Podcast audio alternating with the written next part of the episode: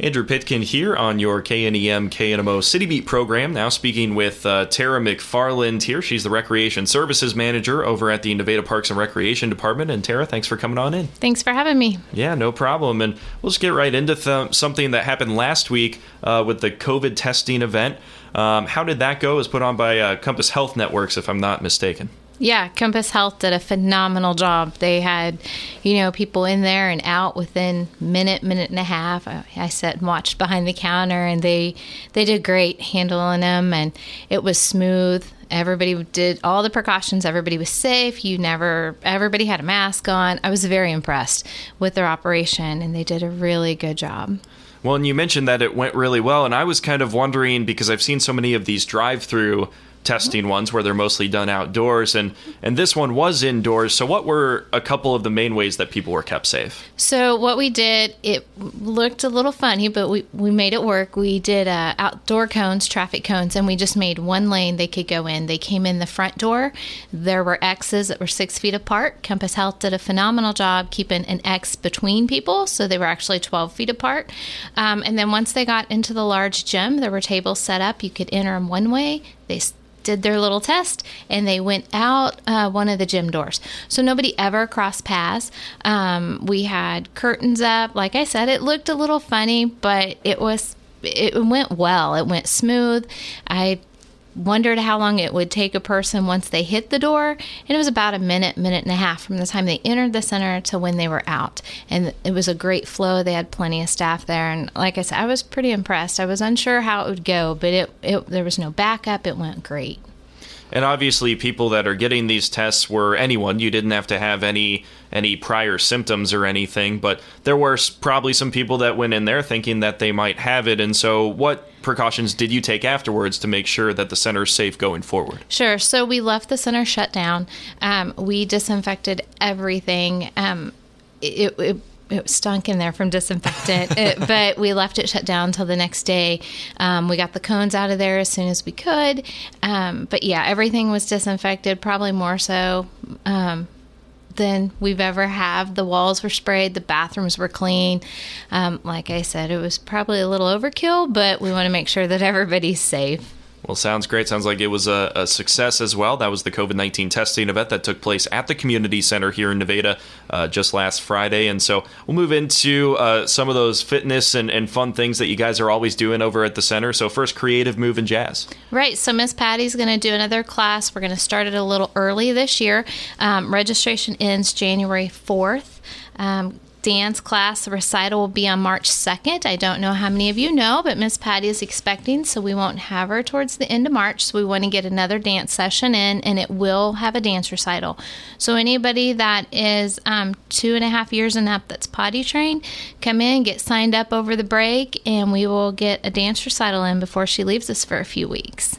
Well, sounds good. And then Fit Fun as well. Yeah, we have a new, um, not new, but a new session of Fit Fun and Chair Yoga. So after you've ate for the next two weeks, come in and we can work it off of you. um, Fit Fun is Mondays and Wednesdays, and Chair Yoga is Tuesdays and Thursdays.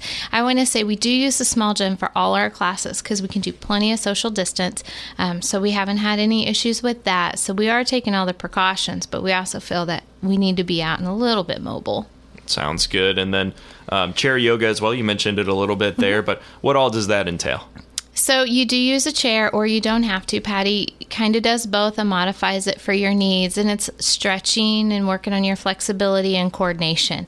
Um, so it's real important that, you know, in these times we feel are stuck at home, so come out and try that because it, it is relaxing and they have a good time in there too and you've mentioned Miss Patty's uh, running these. Are the all mm-hmm. three of these creative movement and jazz, fit fun, chair yoga? Are they, they for all ages, adults? Uh, mm-hmm. Where does that fall? So, uh, creative movement and jazz start at two and a half and up. Um, usually, we don't have anybody older than fifth or sixth grade, but she's open to any age.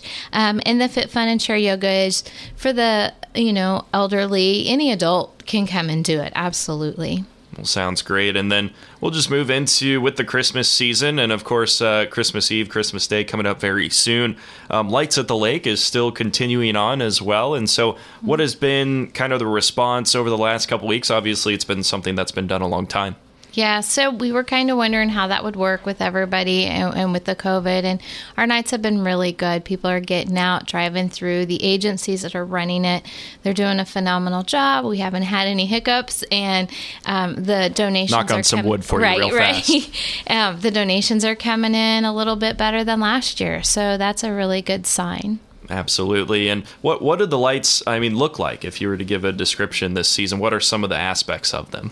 Um, well, they're very bright this year. We have some LEDs that are that are new. Um, it, it's entertaining. We have a flamingo this year, which is a lot of fun. The kids get a kick out of a flamingo. A, a blow up one or No, no, it's out in the middle of the water. It's a Oh, lit. perfect. Um, uh, we don't have our blow ups this year. Those were a little cumbersome and a little hard, especially when the wind kicks up. But we have a new Santa, a flamingo.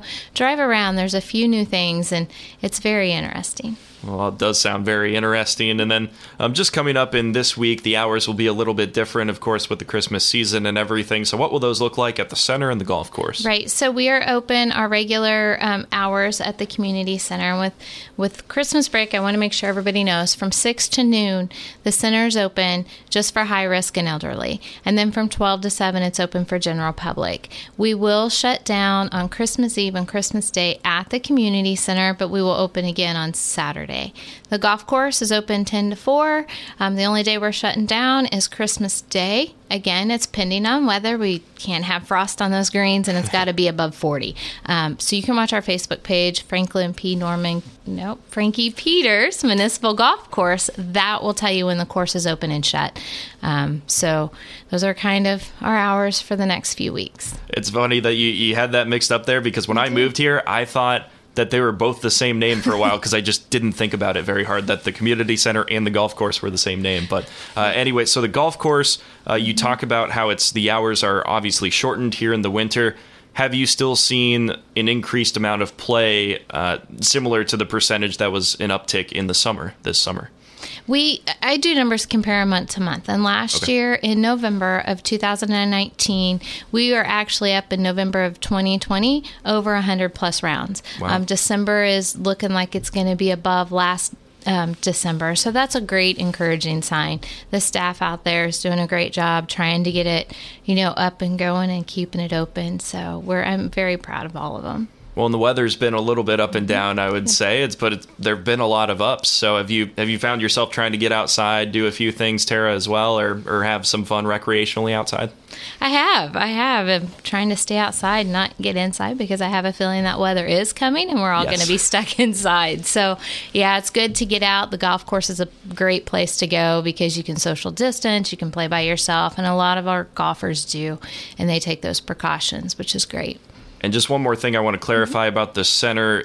Still, just for those high risk elderly and walkers from seven to twelve in the morning, right? And then the general public after that, or is that yes. changed? Yes, no, it's it's six to twelve Monday 6 through 12. Friday um, for um, high risk and walkers, and then twelve to seven for the general public. But on Saturday, it's open nine to seven for the general public. All right. Well, sounds great, Tara. Is there anything else you'd like to add? That's it. Just watch our Facebook pages. Um, after the first of the year, we'll have some new programming coming out, and some of our old stuff's coming back. So just keep an eye on that.